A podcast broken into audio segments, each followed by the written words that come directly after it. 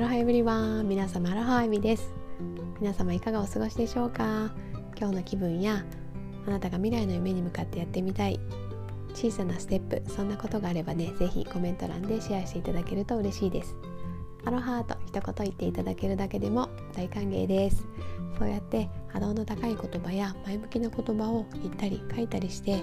実際に行動に移していける人こそが夢に向かって最速で近づいていけます。是非コメント欄を活用してアウトプットしてみてくださいね。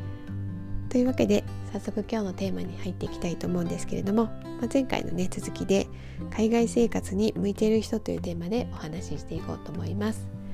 で今日のね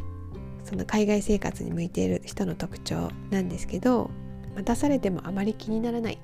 そんな人はねきっと海外に行ってもね楽しく過ごせるんじゃないかなと思っています。まあ、どこの国に行ってもね日本ほどねあのすごくすごくね時間に正確に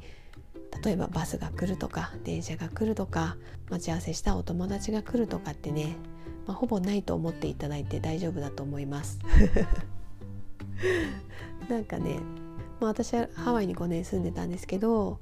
まあ、ハワイではねハワイアンタイムって言われるくらいね本当にねあの皆さんのんびりとね暮らされててあの私もねローカルのお友達とよく遊んでたんですけどまあまあ大体約束した時間の30分後ぐらいに会えればいいかなっていう感じであの思ってもらってたらいいと思います。でね大体あの待ち合わせ時間になってその待ち合わせ場所でねあやっぱり来ねえなと思ってメッセージするじゃないですか「I'm here where are you?」みたいな感じであの「今着いたんだけどどこ?」みたいにまあそしたらね大体返ってくるエクスキューズあの言い訳が「あ今ねあの向かってるんだけど道が混んでてさ」とかね、まあ、大体そんな感じで言われるんですけどまあ大抵はね、まあ、そう言ってる時はまだ家にいて「あやべえもう出なきゃ」みたいな なんか多分そういうシチュエーションなことが多くてああこれはまあ30分で来れればいい方だなっていう感じであのまあいっかじゃあその間ショッピングしとこうみたいな感じでねあの切り替えれるとストレスなくね過ごせると思います。なのでねあんまりねあの今日は1時間しかないからサクッとお茶してじゃあ次になんか行きますとかねあんまりそういう感覚だとねあの海外でねあのお友達とねなんか交流を楽しむっていうことがねできないかもしれないですね まあ、なのでね、まあ、日本にいた時もねあの海外留学生とかとねなんか遊ぶ遊ぶ約束とかねよくしてたんですけどその時もねなんかイ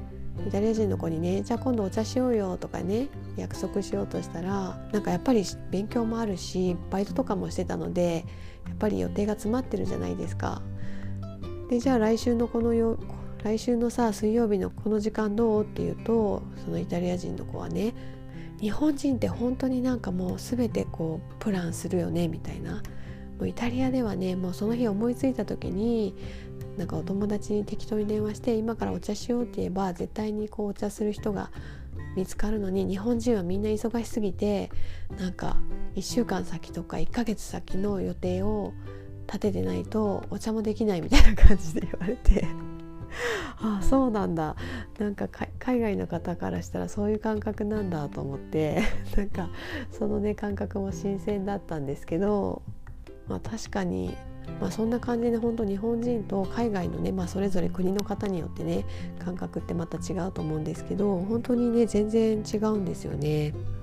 なのでまあねどこの国に住まれるかにもよるんですけど海外にね住まれる方でまあ向いてるのはまあそうやってね待たされたりとか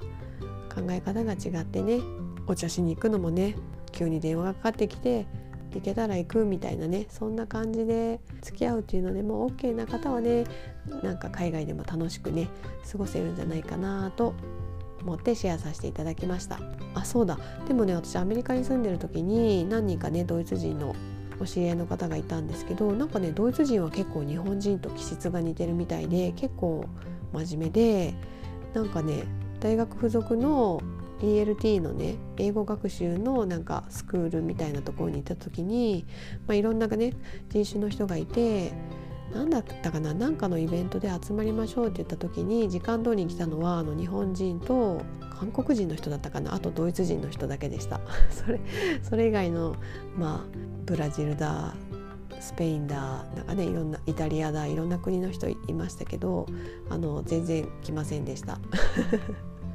まあそんな感じでね本当に、まあ、国がね変わればね人種も違うし文化も違うし宗教も違うし、まあ、そういったね時間の感覚も違うということでね。今日はそんな待たされてもあまり気にならない人はね海外に行ってみても楽しめるんじゃないかなというお話でした。というわけで今日も最後まで聞いていただきありがとうございました。今日の話が楽しかったよ役に立ったよとね少しでも思っていただけた方はいいねをいただけると嬉しいです。あとね私はママや女性子供に関わる全ての大人たちがどんどん夢を叶えて生き生きとね輝いて生きることでそれを見るね子どもたちも個性豊かにね楽しく成長していってくれると信じていますのでそういった思いにね共感していただける方は是非フォローもしていただいて次回も聞いていただけると嬉しいです。というわけで今日も皆様ハッピーでアロハな一日をお過ごしください。ではでは。